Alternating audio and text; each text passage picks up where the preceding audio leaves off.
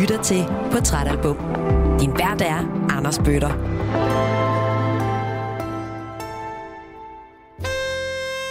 Rigtig hjertelig velkommen tilbage til Portrætalbum her på Radio 4, hvor ugens gæst er skuespiller Nikolas Bro. Lige nu der lytter du til del 2 af ugens udsendelse. Hvis du ikke har hørt del 1 endnu, så vil jeg opfordre dig til at lytte til den først. Nikolas han har valgt jazzalbummet We Free Kings af Roland Kirk som det album, der skal være med til at tegne et portræt af ham. Og øh, i slutningen af Team 1, der hørte vi jo det her øh, skønne nummer, The Haunted Melody, som er et af de numre, som... Jeg har svært ved at sige, om jeg synes, der er noget, noget, der stikker ud på pladen. Jeg er nok bare mest til sådan den lidt pjattede Roland Kirk. Ja, Altså, jo mere ja. fjollet han bliver, jo federe synes jeg, han er. Ja, ja. Den dag i dag, Nicolas, når du hører den her plade, som kom ind i dit liv i 1989, er det sådan, øh, altså du hører den fra start til slut ja, hver gang? det gør jeg stort set hver gang, ja. Men har Ellers så du... stopper jeg den, og så fortsætter den, når jeg et eller andet. Ja, okay. Kommer tilbage til mine høretelefoner, ikke? Ja, okay. Men har man så, altså når man nu hører et værk øh, i streg, hvilket jeg super godt kan forstå og identificere mig med, så, så kan det jo være svært at plukke favoritnummer ud. Men har du nogle af dem på pladen? Nej, det har jeg ikke, altså, øh, jeg, fordi jeg må, jeg må indrømme, jeg sætter mig, jeg kan utrolig godt lide, når, altså, jeg kan, jeg kan utrolig godt lide hans spænd imellem det utrolig melodiøse, og så det totalt flippede. Og det er også derfor, jeg har måske sådan, øh, som, som hele albums har svære ved at høre øh, 70'er Roland Kirk, for, hvor han er meget syret, ikke?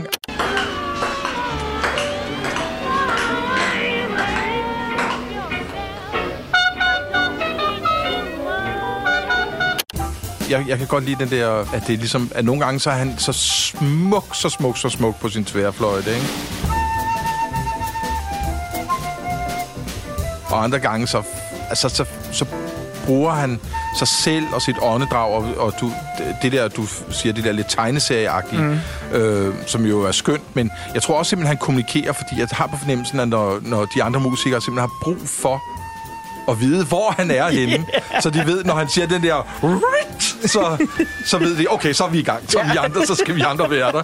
Fordi han kører på alle sine instrumenter, og jeg har også fornemmelsen øh, i kraft af, jeg har tit tænkt i mit billede i mit hoved, at, at han er blind. Så jeg tror også, han sådan ligesom er lidt i sin egen boks. Ja. Så han har brug for til resten af orkestret at sige, nu er jeg færdig. Ja. Nu fortsætter vi. Nu fortsætter vi temaet.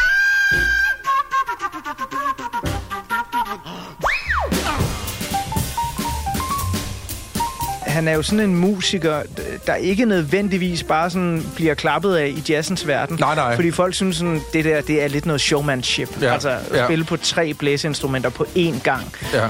Kære mand, øh, som er blind, der står deroppe bare og trutter løs, Ja. ikke? Altså, der er jo et eller andet outsider ved ham, som ligesom gør, at han får nogle tæsk i, i løbet af livet, ikke? det der med de der tre instrumenter, der er selvfølgelig noget, åh, vildt, øh, når man er 17 år. Ej, hvor vildt, ikke? Men, men det er jo også en sound, altså. Det er jo ikke bare tre blæseinstrumenter, fordi de jo vejrtrækningsmæssigt også er suret sammen på en eller anden måde. Det er ikke bare tre instrumenter i en blæsergruppe. Det er tre instrumenter, der er smeltet sammen.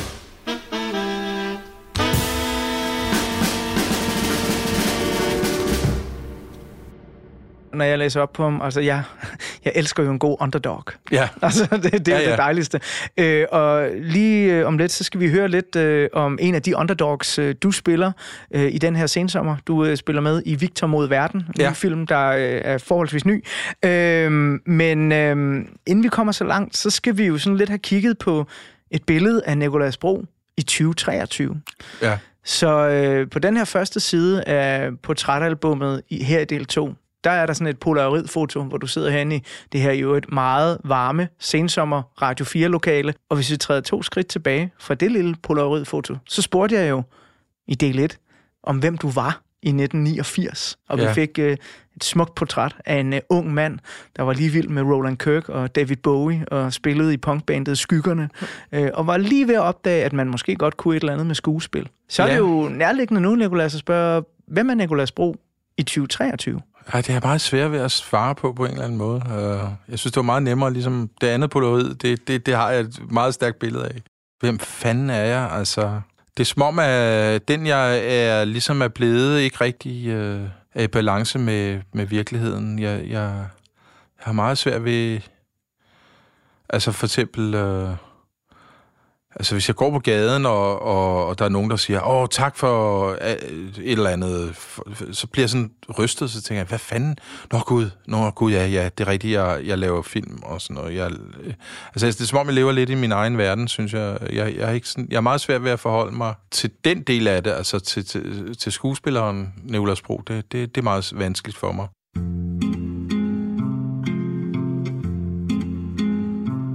2023 er jo også sådan, altså, hvad er det, man siger, det, det der anno horrible, hvad, hvad hedder det? Anno horribilis, øh, et eller andet, ja. Vi, ja, vi har, vi, altså, vi, altså, som, altså, som skuespiller går vi igennem et, et, et, et meget, meget voldsomt år, øh, som sådan set også var hele 22, og som ikke rigtig har nogen udsigter, fordi at hele dansk film og tv er jo sådan brudt, brudt ned, så, så, så, så der er ingen, altså, jeg har, ikke, jeg har stort set ikke arbejdet i halvandet år. Og, og det er der rigtig, rigtig mange, også folk, hvor, siger, altså, hvor det vil komme bag på folk. Det kan også være, at der er nogen, der vil komme bag på, at jeg ikke har arbejdet i halvandet år. Men, men, men jeg får også chokket over, over folk, som jeg beundrer, og, som, og jeg tænker, hvad fanden, altså, hvorfor? Hun er jo, hun er jo en af vores bedste skuespillere, og hvorfor har hun ikke noget arbejde? Ja, man kunne tro, det var coronaen, der ja, startede jeg skulle lige til at spørge. Øh, og det var det også, fordi den, den, den har jo så vist sig at, være, altså, at ligge som sådan et helvedes undertæppe under det hele, ikke? På teateret, der blev vi ligesom sat til at lave forestillinger, der aldrig nogensinde blev spillet. Bare for at, ligesom, at teateret ligesom kunne udbetale nogle løn, og, og de så kunne blive dækket ind på en eller anden måde, hvilket øh, var helt abs- en absurd følelse, men vi kom dog igennem corona. Men landskabet havde ændret sig efter, det, så det er mere konsekvensen af coronaen. Folk har meget svært ved at komme i teateret. Folk har meget svært ved, har haft svært ved, i, i hvert fald med danske film, og, og se danske film. Øh, det er meget, meget, meget få danske film, der klarer sig overhovedet i biografen. De fleste øh, ligger på meget, meget små tal. Øh, så skete der så, det var, det var sådan det underliggende tæppe, og så kom der en kæmpe konflikt. Øh, med alle streamingtjenesterne i hele verden, øh, inklusiv vores eget TV2 og det skandinaviske øh, Viasplay hedder det vist, ikke? Øh, som jo ligesom gjorde, at de lagde alle danske projekter ned, så alt arbejde, og, og, det, og så har vi jo ligesom lavet en aftale, men det, det skete, der skete jo ikke rigtig noget, fordi nu havde de lagt det hele ned, så der, der er ikke kommet noget arbejde tilbage, kan man sige.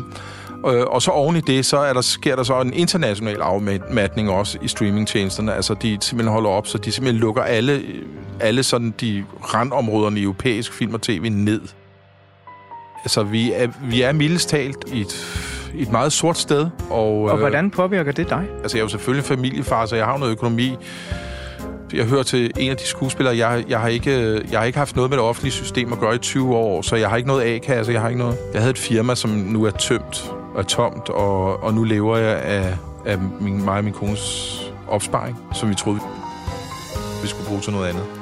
Så det er ligesom der. Men altså, jeg er optimist. Jeg håber på, at der sker noget lige om lidt. Men det har fandme været lang tid.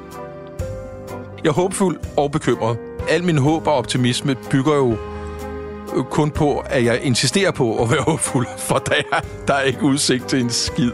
Altså, men det smukke er, at, jeg, at jeg i høj grad er gået tilbage til teateret nu, og, og øh, ligesom, nu starter jeg det. Og, og der er jeg faktisk ret lykkelig.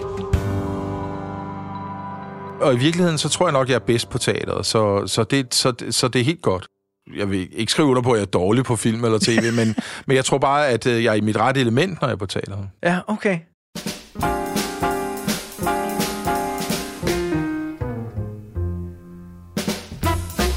Nikolas, jeg skal også huske at holde øjnene på musikbolden i ja, den her udsendelse. Ja. Og, det var også øh, noget af... Øh, men jeg, men jeg, jeg siger også alt det her på alle mine kollegaers vegne. Ja, og jeg... Altså, jeg, vi er heldigvis i samme båd, ja. så jeg går ikke sådan individuelt og føler, nå, hvor er det synd for mig. Nej. Det, vi, vi går igennem utrolig hård tid som branche. Ja, men, men hvor, altså nu nævnte du også øh, tidligere en, en skuespillerinde, du ikke satte navn på, som ikke kan få noget arbejde. Jamen, der er mange af dem. Der er mange. Ja. Der er mange også, og herre, både herre og damer. Øh, og, og midt imellem og hvad det er. Men en ting, I i hvert fald alle sammen har, det har jeg bemærket, når jeg har haft besøg af skuespillere her på Trætalbum, om det har været Morten H. Andersen, øh, Sofie Gråbøl, Lars Rante. Er sjæl, Nikolas. Ja. Øh, og øh, den lyser stadigvæk ud af dig også. Altså, så snart du nævnte teateret, det lagde du sikkert ikke mærke til selv, for vi har ikke et spejl foran dig, så løftede dine øjenbryn sig, og dine smilehuller kom frem ved kinderne. Øh, og det gjorde mig rigtig glad. Øh, så apropos sjæl, ikke, så synes jeg lige, vi skal have lidt af Roland Kirks nummer, Sack Full of Soul. Ah, fedt.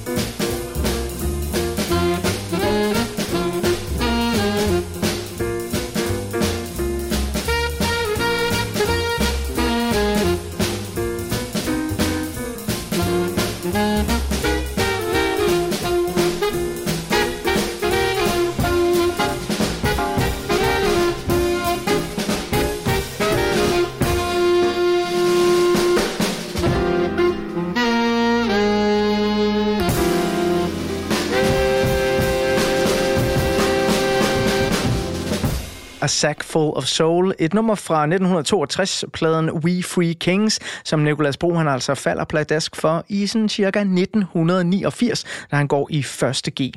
Nicolas, lige nu der kan man opleve dig i filmen øh, Victor mod verden, og det er en, øh, en skøn film, øh, synes jeg. Du spiller den tidligere jazz-saxofonist Charlie, som nu har fået sig et nyt navn. Og øh, din søn, han øh, kommer ind på det forsikringsselskab, hvor øh, du har arbejde. Og så udfolder der sig en smuk historie om, øh, måske ikke helt at passe ind i de kasser, som samfundet byder en, en arbejdsplads byder en. Øh, og jeg er lidt nysgerrig på, fordi nu har jeg i løbet af den her sommer haft besøg af en del forskellige skuespillere. Jeg har hørt lidt om, hvordan man forbereder sig til roller, hvordan man læser op på noget. Ja. Øh, dybt fascinerende at have Morten H. Andersen, øh, som er jo en af vores yngre skuespillere herinde, og høre, at han, øh, han laver playlister til alle sine roller. Okay. Øh, altså ikke, hvad de hører, men hvordan de føles. Ja. Så Axel øh, fra Carmen Curlers, han hører for eksempel DJ Shadow øh, og Backstreet Boys. Okay. Øh, og det, det tror jeg, han er den eneste skuespiller, jeg har mødt, der, der gør. Og jeg har hørt om det før også. Ja, du har hørt om det før. Ja, ja, det har jeg hørt om. Når du nu skal øh, ind og spille øh, den øh, både stolte, men også lidt bekymrede øh, og ængstelige bange far i den her film, Victor mod verden, du er Victors far. Hvordan forbereder du dig øh, typisk til sådan en rolle? Jamen altså, øh, jeg har, jeg har også mit, øh, altså mit er øh, noget andet end playlister.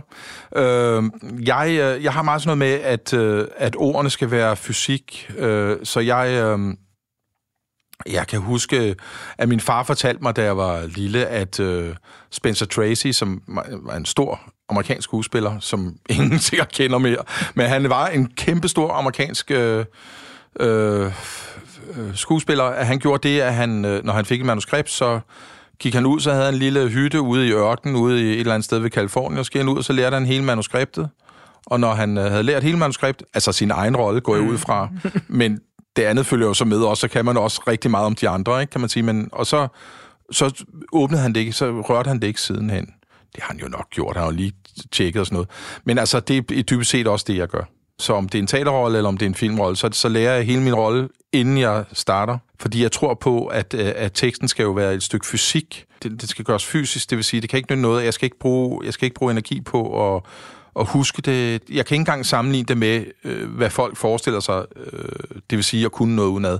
Jeg skal længere end det. Jeg skal hen, hvor teksten fungerer, og det kan selvfølgelig nogle gange være under et tidspres, og det er ikke altid det lige... Men, altså, ja, fordi men, jeg skulle målet, spørge, hvordan men, opnår man det? Ja, men målet er øh, at komme ligesom hen et sted, hvor, hvor, hvor ordene har samme kvalitet, ligesom en børnesang, som man har kunnet siden man var helt lille, ikke? For eksempel se en lille kattekilling, ikke? Øh, som jo øh, vi sikkert kunne synge sammen, hvis vi ville nu. Ja, ja. eller se den lille æderkop, eller sådan noget i den ja, stil. Ja, ja. Det, som er kvaliteten i, øh, i, i et stykke tekst, som du har læret i dig i så mange år, øh, og det er også det, jeg har jo ikke år til det, så det er jo, det er jo en, en meget koncentreret proces, ikke? Øh, det er, at øh, tempomæssigt, opfindelsesmæssigt, der kan du, du, kan sætte, du kan sætte det tempo, du ved. Du kan sige den enormt hurtigt. Jeg ser en lille katte, og, men du kan også sige den, øh, se, den lille... Du, kan, altså det, du, du behøver ikke at tænke over... Så for mig er det meget det der med, øh, altså som et stykke koreografi, øh, at have ordene øh, embodied, som man vil sige på engelsk. Ja, ja. Øh, og det er mere end bare at møde op til foredrag og kunne sit lort. Det er simpelthen at kunne det som bevægelser, ikke? Altså som, som et stykke arbejde, man har stået ved et samlebånd og kunne øh, og gjort i mange, mange år. Ikke?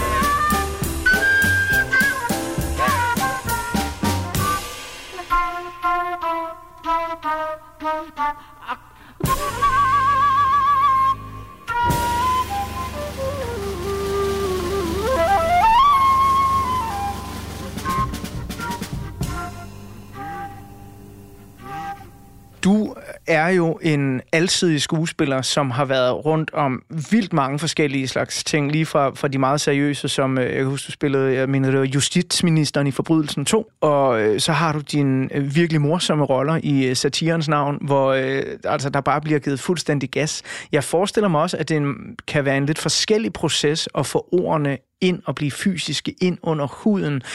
Er der nogle af de roller, du har haft igennem din karriere, som virkelig har været svære nødder at knække og komme ind til kernen af? Mm, om der er nogen, der har været svære, og, altså, der, altså der er nogen, der har taget mig øh, ekstra lang tid, vil jeg sige, øh, hvor man kan sige, det er næsten, hvor næsten det med at ligesom, og, og den proces at, at, at fysisk gøre ordene er det mindste. En rolle som øh, Klistrup, der skulle jeg så meget længere end bare at, at lære ordene. Det var, det var meget vanskeligt. Jeg er gang med at hjælpe ejeren Simon Spies med en større virksomhedsovertagelse. Mogens Klistrup, jeg repræsenterer Spies Rejser. Det må hun tage min advokat. Simon Spies er ikke noget godt selskab, Mogens. Han er en driftig forretningsmand. Øh, jeg er sådan en rigtig Frederiksberg-dreng, så sådan et, et streg for overklasse, det har jeg aldrig haft problemer med. Men jeg kommer ikke fra Bornholm. så det, tog, det, det var svært for mig.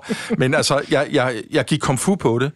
Øh, og jeg valgte en god plan, synes jeg. Og, du gik og, kung fu på det? Ja, det plejer jeg at sige. Altså, det vil sige, jeg forestiller mig, altså en karate kid, ikke? Ja. Altså, altså det der med at indstille sig på at gentage noget, altså ud over det forestillelige sindssyge. Altså bruge så mange af sine vågne timer på at, lade, at gentage en ting.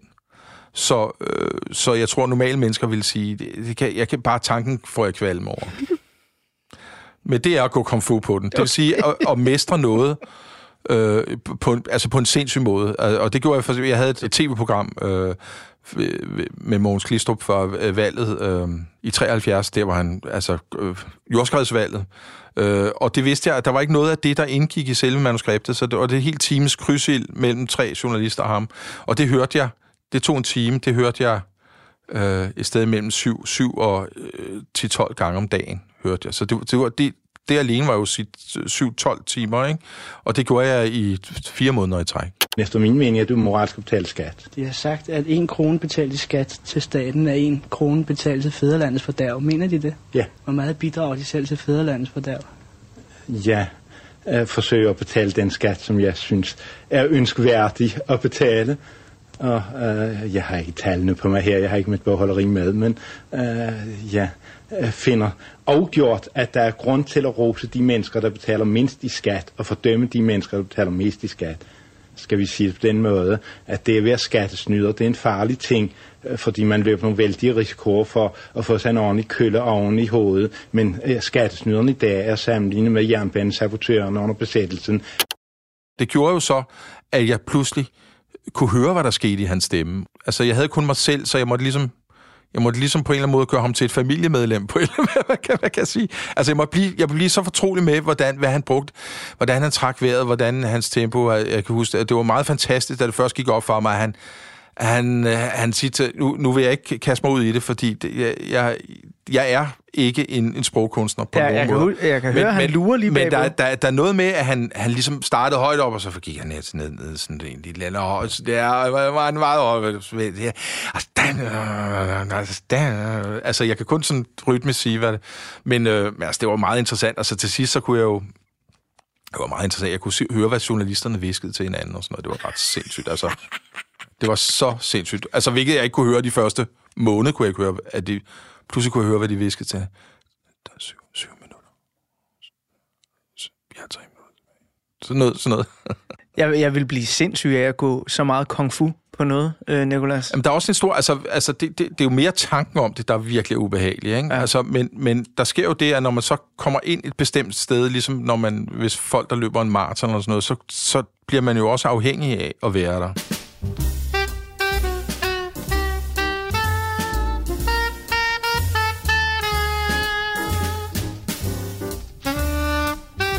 Jeg øh, er lidt nysgerrig på, fordi vi lige om lidt skal bladre op på en ny side af portrætalbummet, hvor der er et billede af musikåret 1989. Vi skal lige spole lidt tilbage til den gang. Måske sådan den begyndende rejse hen mod det at blive skuespiller startede der. Du fortalte også i del 1 af ugens udsendelse, hvordan du jo, fordi du ikke havde noget, noget sted at putte dit skuespil hen, nærmest sådan live spillet i første G. Ja. Øhm, og Men så er det jeg- gjorde jeg lige siden jeg var lille dreng, altså, ja. så det er, noget, det er noget, jeg altid gjorde. Hvis jeg man- gør det ikke mere. Hvis man nu tog en tidsmaskine tilbage til 1989 og genbesøgte Nikolas Bro 16-17 år, og fortalte om, at øh, du gik kung fu på en rolle som Mogens Glistrup. Hvad ville Nikolas dengang have, have tænkt om det? Ej, jeg havde tænkt, puh, ja. Ej, det lyder lidt for hårdt. Okay. Ej, det var, det var, ikke, øh, det var ikke noget, jeg sådan... Jeg, jeg, jeg kunne bedst lide improvisationen, da Ja. jeg var yngre. Det andet, har- det andet, det andet er ligesom, tror jeg, kommet ud af, af ren angst, tror jeg.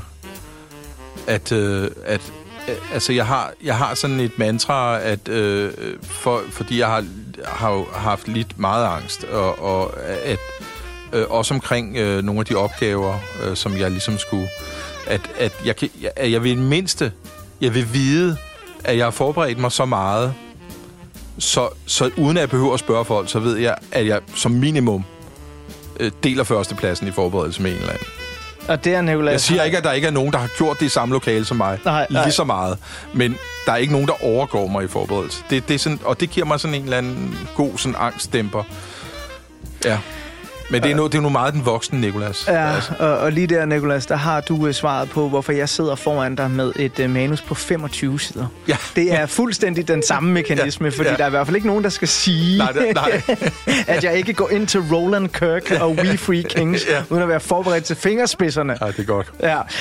Øhm, inden jeg bladrer på den næste side, og vi lige for et kort øjeblik øh, tager tilbage til året 1989. Ham der, Nikolas der i første G, ikke? er der noget af ham, du bærer med dig den dag i dag, som du sådan kan pege på og sige, mm, han- er, han er der stadigvæk? Jamen, han er der 100 procent. Altså, jeg synes ikke, jeg har forandret mig så meget. Jeg, jeg heldigvis... Jo, på den måde, at, at, øh, at jeg heldigvis... øh, Så, så, så betyder det ikke helt så meget, hvad, øh, og det gør det jo alligevel, men, men jeg i hvert fald... Jeg har større ro, tror jeg. Og, og jeg har ligesom... Øh, og jeg har ligesom valgt øh, ikke at opsøge ting, hvor, øh, altså, det er jo så svært, når man er sådan en præstationsarbejde som mig, men jeg har ligesom valgt i hvert fald sådan rent menneskeligt ikke at opsøge ting, hvor, hvor, hvor, hvor, hvor jeg var bekymret for, hvad folk tænkte om mig.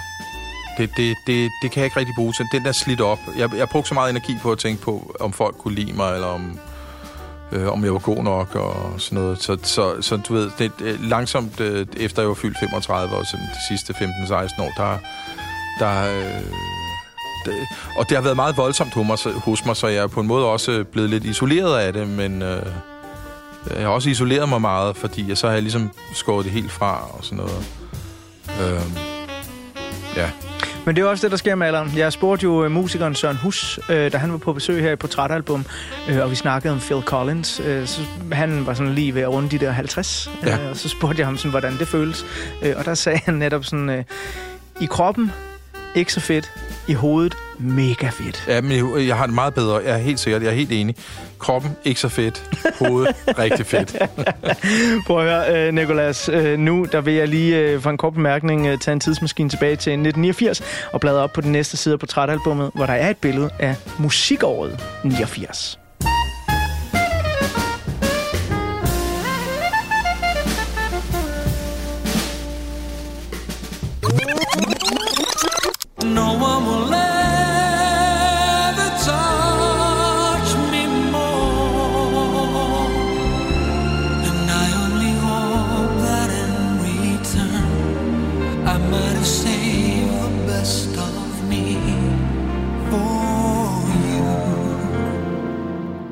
1989 er året, hvor Sir Cliff Richard udsender sin single nummer 100, så er det primært et år, som begynder at pege på en række nye, meget store tendenser inden for både pop, hiphop og rock.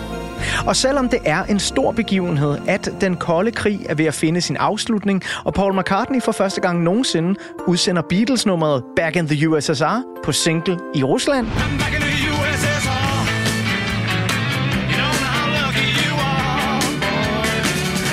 Back in the USSR. og Moscow Music Festival kan præsentere store vestlige navne, såsom Bon Jovi, Ozzy Osbourne og Motley Crue. Ja, til trods for alle de ting, så er den rockbegivenhed, der peger mest ud i fremtiden dog nok, at Nirvana udsender deres debutalbum Bleach.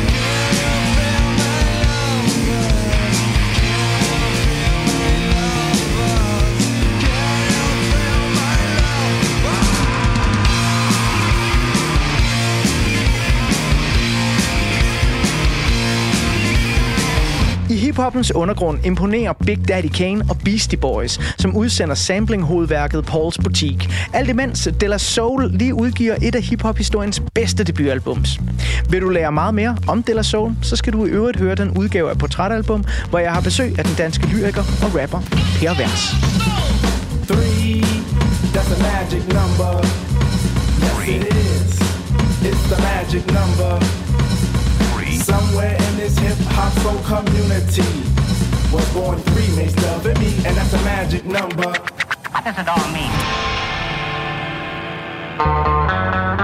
Udover Nirvanas debutalbum, som i øvrigt ikke gjorde vildt meget væsen af sig sådan rent salgsmæssigt, det sker først to år efter, da de udgiver albumet Nevermind, ja, så byder den skævere del af rocken og poppens undergrund på 1989 mesterværker fra blandt andet Pixies, der udgiver albumet Doolittle,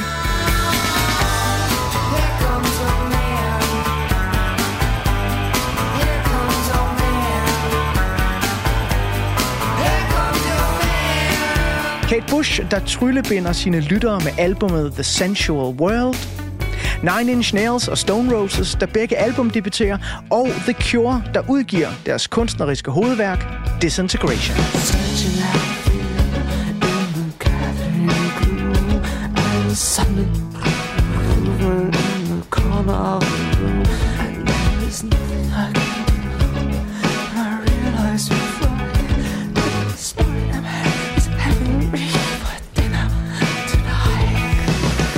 Og når vi nu beskæftiger os med et jazzalbum i denne uges udgave af Portrætalbum, så er det også værd at nævne, at 1989 er året, hvor Miles Davis udsender det sidste soloalbum i sin levetid.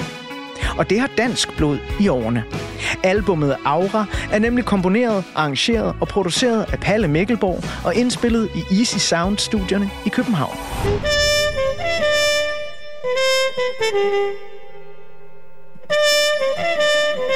Thank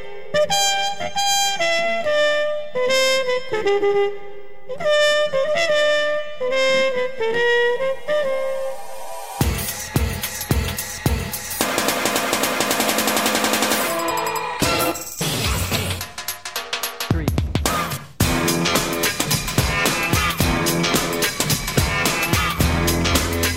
Ser vi på hitlisterne, så er der næsten total dominans fra tidens sejeste kvinder.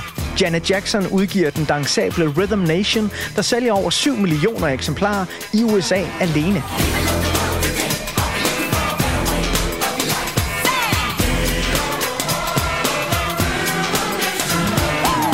Hun bliver dog overgået af Madonna, som i 1989 sender den banebrydende Like a Prayer på gaden. Et album, der når at sælge mere end 15 millioner eksemplarer på verdensplan.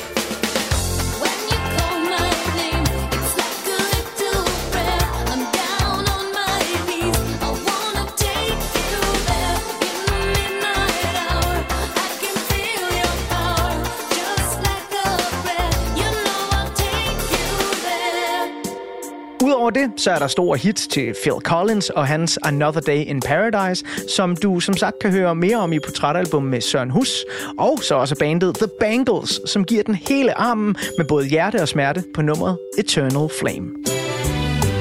Close your eyes, give me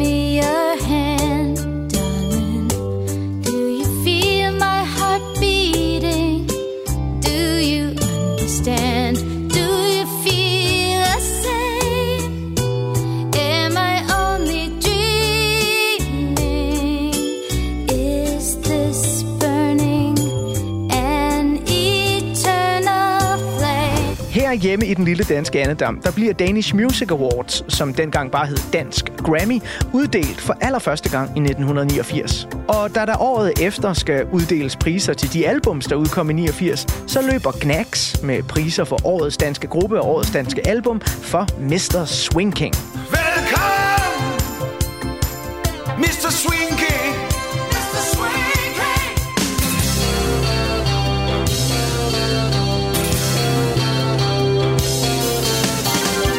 Den forholdsvis unge sangerinde Søs Finger får prisen som årets sangerinde på grund af albumet Vinterdage.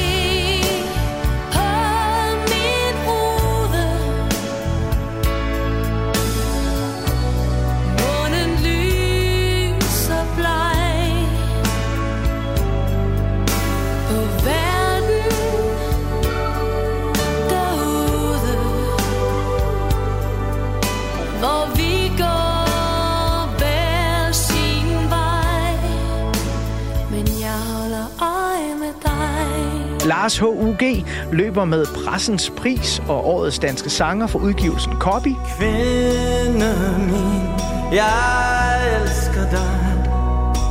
Jeg ved, du elsker mig.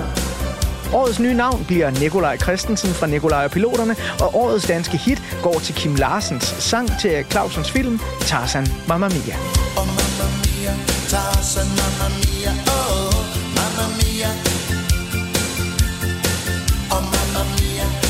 San mamma mia, oh, mamma mia. Og når ja, så er det også i 1989, at et af dansk rockmusiks bedste albums nogensinde lander. Det sker, da D.A.D. udgiver No Fuel Left for the Pilgrims.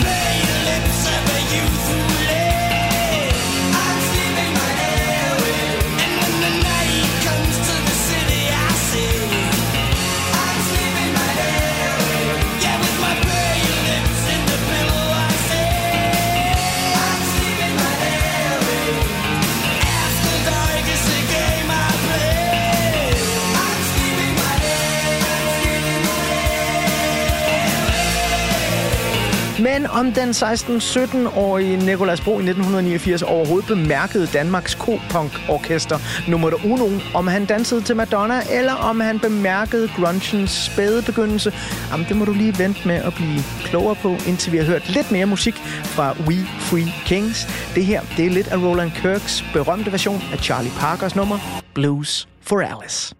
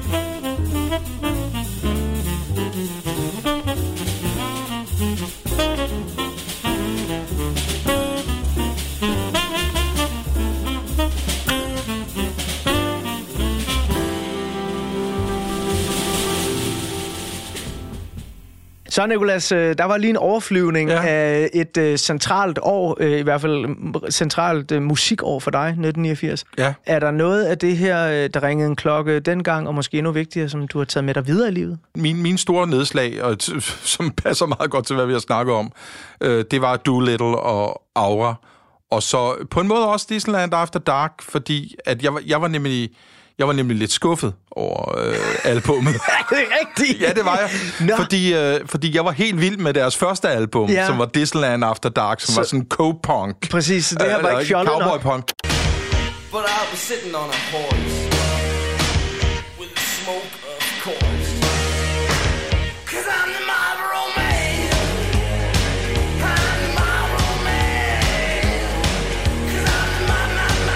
Jeg synes pludselig, det blev sådan lidt heavy-agtigt. Ja. Kan jeg huske, at jeg tænkte, det var slet ikke mig. Øh, så, så jeg mistede Disneyland After Dark der. Senere hen har jeg nu, øh, kan jeg sætte pris på den. Det, det må jeg indrømme. Men lige der, du ved, i den alder, der er man jo meget konsekvent. Ja, ja, meget. Og jeg Ja, synes, ja. at de vendte total ryggen til det, det havde gang i. De er solgt ud. Jeg synes, de solgte ud, fordi jeg, jeg kan huske, at jeg var skuffet over det, og jeg hørte det, og jeg tænkte, fuck mand, altså jeg var bare så glad for det første album, Ja, ja, uh, Disney ja. After Dark.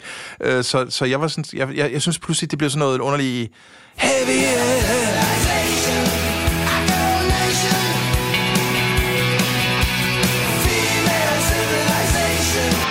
Pixies uh, Doolittle. Jeg blev så sindssygt vild med den der, med det album, der kommer Pixies. Øh, og som jo senere hen, man kan sige, jeg lagde slet ikke mærke til det Nir- Nirvana-album øh, overhovedet. Øh, men på det tidspunkt, så ved jeg jo også, at der har jo, altså for Nirvana, der var Pixies også øh, noget, som de så op til, ikke? Altså, øh, Jeg begynder at høre Doolittle på grund af Nirvana. er det Øh, rigtigt? Du, ja. Så du var på det der første Nirvana-album? Øh, nej, det var jeg ikke, for der var jeg kun 9 år gammel. Nå, Men okay. jeg er så i den grad på, øh, på Nevermind. Ja, ja. Øh, og så begynder jeg jo så simpelthen at fræse igennem samtlige MTV-interviews, jeg kan finde med Ja, Nirvana. hvor de snakker om Pixies også, ikke? Er du sindssygt, de snakker om Ja. Pixies?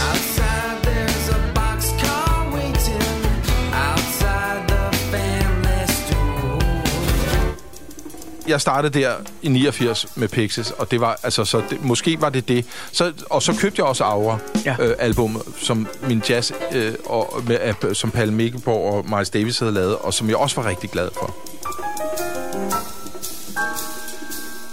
Men altså, altså, hvis, altså højdepunktet var øh, Doolittle. Det var Pixies album. Og øh, ligesom vi nu har snakket om Roland Kirk og hørt øh, noget af hans fantastiske musik, vi hørte lige Blues for Alice, øh, stadig et album, du hører den dag i dag.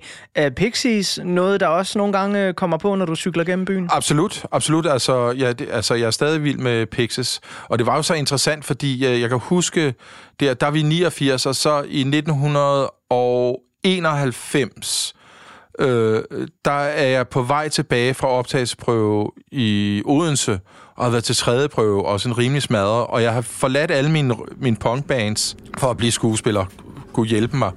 Og, øh, og så øh, har jeg talt af mine høretelefoner i, i ned i... Du, ved, dengang kunne man sætte ned, og så kunne man høre på togets radio. Og så spiller de uh, Smells Like Teen Spirit. Og jeg hører nummeret, og så sidder jeg og råber og skriger bagefter. Jeg er så aggressiv. Ja. Og jeg siger, fuck, man! Fuck! Hvad sker der? Fordi de, de samtidig siger, at det er et kæmpe hit, og det kommer og sådan noget. Og jeg siger, hvad skete der? Fordi jeg havde, jeg, jeg havde, jeg havde ligesom... Jeg ligesom brugt nogle år, og så tænkte jeg, der er ingen, der gider at høre til punkrock. Der er ingen, der gider. Altså, det var så undergrundsagtigt, at der er ingen fremtid i det. Og så forlod jeg at blive skuespiller. og så kommer de fucking idioter der. Så det, hele den oplevelse af at høre uh, Smells Like Teen Spirit første gang, det var en underlig blanding af, af, af, af jeg sagde, fuck mand, jeg, jeg, fuck mand. Nu kører toget, og, og, og jeg stod du er ikke på det? Og jeg stod af. Ja.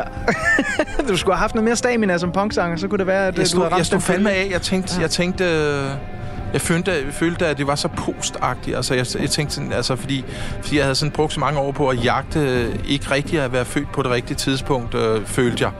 Øh, fordi jeg ikke rigtig var, en, jeg var for lille til punken. Jeg var sådan lidt mere post. Altså, tingene eksisterede stadig der, da jeg begyndte at, og det var omkring 87, ikke? Og, og, og gå i byen. Så eksisterede de forskellige steder, rockmaskinen, forskellige steder, sådan, men, men, men punken var død. Så jeg, jeg prøvede ligesom sådan noget, Ja. hægte mig fast. Og så kom gr- grungen der, øh, og så jeg, jeg, jeg faldt ligesom ned mellem to stole. Ja, og så, ja. så irriterende. Ja, ja, ja.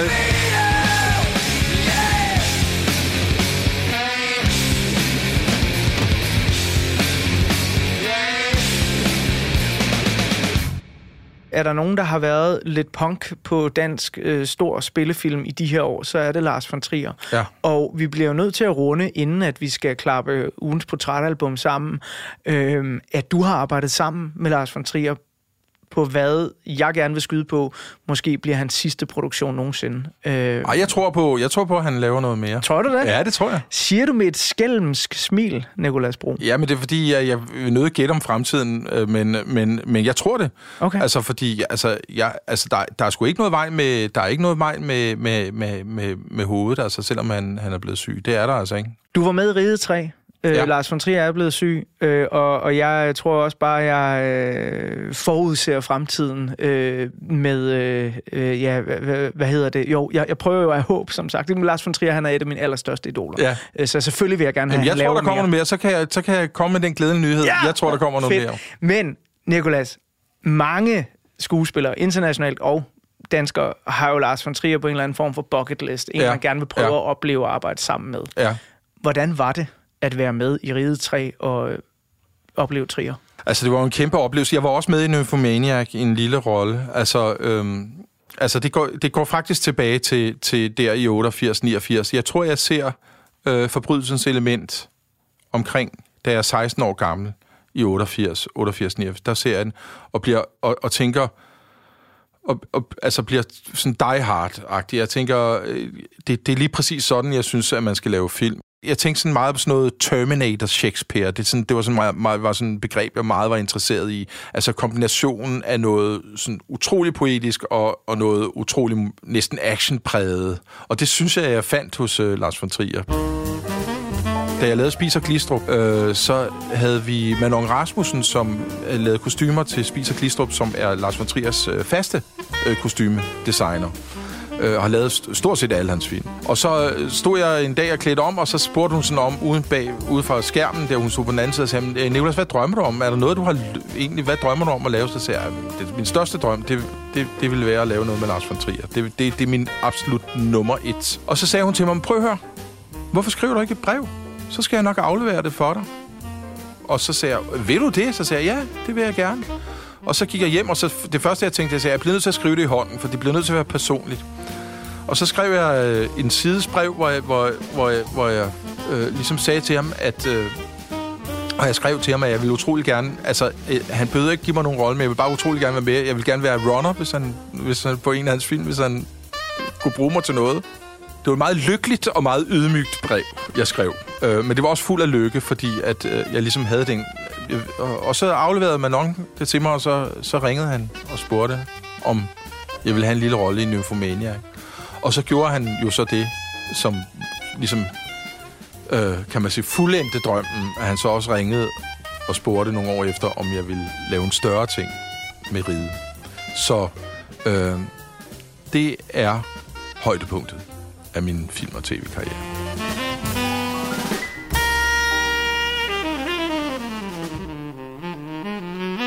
Det åbner jo op for øh, et interessant sidste spørgsmål her i den afsluttende del af portrætalbum, Nicolas. Det kan være svært at få opfyldt sin drømme, fordi hvad så? Så nu har vi jo fået tegnet portrætter af dig, hvem du var i 1989 og hvem du var i 2023. Og nu står vi så her øh, på vippen ud til noget nyt, ud til en fremtid, øh, hvor vi ikke ved, hvad, hvad den byder på. Men, men hvad drømmer du så om nu? Jeg drømmer om, og altså nu sker det helt automatisk. Jeg fortalte jo ligesom om hele den her... Hedder det anus eller anu? Øh, anus, tror jeg. Anus horrible. Ja, tror jeg. Altså, som jo nu er på andet år, kan man sige. Øh, altså, så jeg går lidt og drømmer om, og på en eller anden måde, øh, det sker lidt af sig selv, at få lagt min økonomi om at overleve, øh, og så vende tilbage til teateret. For jeg tror, at det er der, jeg er lykkeligst. Og så, det kræver lidt, at man, man, hvis man vil gerne vil være på teateret, så bliver du også nødt til at satse på teateret.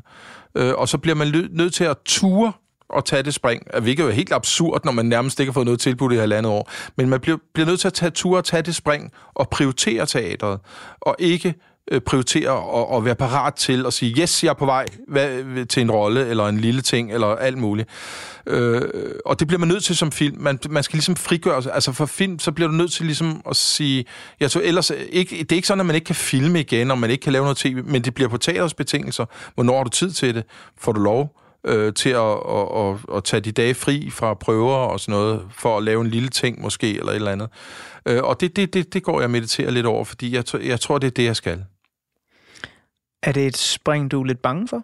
Ja, det er jeg, fordi det er et økonomisk utroligt... Altså, man kan sige, nu kan det ikke blive værre, end det er lige nu.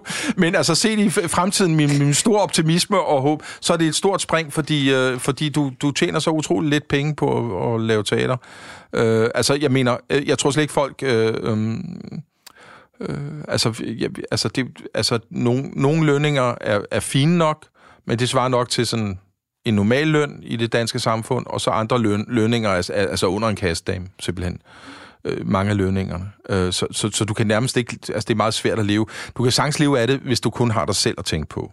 Men hvis du har en hel familie at tænke på, så er det meget, meget, meget svært at, at få det til at hænge sammen, medmindre du øh, skal arbejde dag og nat, og det, det har, tror jeg ikke rigtig er indstillet på.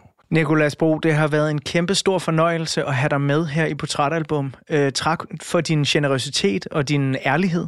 Ja, Ja, Ja, jeg, jeg, du ser helt overrasket ud over jamen, Jeg var måske også lidt overrasket over, at jeg var så ærlig. Men, øh, men altså, man kunne, altså ellers, men hvis man skal jo være sandfærdig over for det der poloid der 23, så må man jo ligesom være lige så ærlig over for det, som det, som det poloiden af 1989. Ikke? Lige præcis. Og øh, vi skal gå ud på et nummer, og jeg har virkelig været i tvivl, fordi jeg sådan, det virker mærkeligt ikke at spille titelnummeret We Free Kings. Der er også et eller andet fedt i at slutte programmet med slutnummeret My Delight, Ja. og så elsker jeg nummeret Some Kind of Love. Vi har ikke haft nogen af dem. Nej, har du nogen foretrukne? nej, det styrer du. Okay, det styrer jeg. Ved du hvad, så okker, gokker, jeg sad i min bil på vej hernede og hørte den og tænkte, jo, ved du hvad, vi tager My Delight, slutnummeret. For det første, så, Fedt. så synes jeg, det passer så perfekt. Og for det andet, så vi startede udsendelsen her med den her lille lyd, der siger, Rii! Ja. den lille tegneserielyd, der gør mig i så godt humør. Ja. Og den er også på i My Delight. Ja, det er perfekt. Det er Nicolas perfekt. Bro, Det er den, vi tager. gange. Ja, tusind mange gange tak. Selv tak.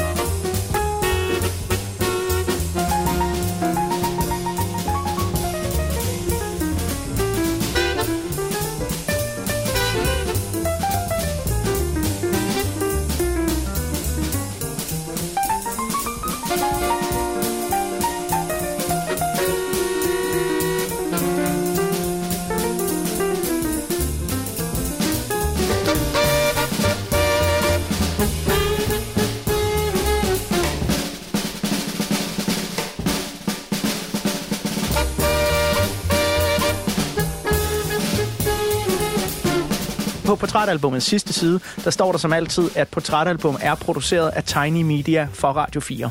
Mit navn det er Anders Bøtter, og sammen med redaktionen bag portrætalbum, så vil jeg gerne sige tusind mange gange tak, fordi du lyttede med. Der er flere portrætter fra programmet her hver fredag kl. 17-19 på Radio 4, eller lige der, hvor du finder dine podcasts. Og når du så har fundet os, så må du meget gerne trykke på den lille knap, hvor der står abonner. Så bliver vi nemlig sindssygt glade. Du har lyttet til en podcast fra Radio 4. Find flere episoder i vores app, eller der, hvor du lytter til podcast.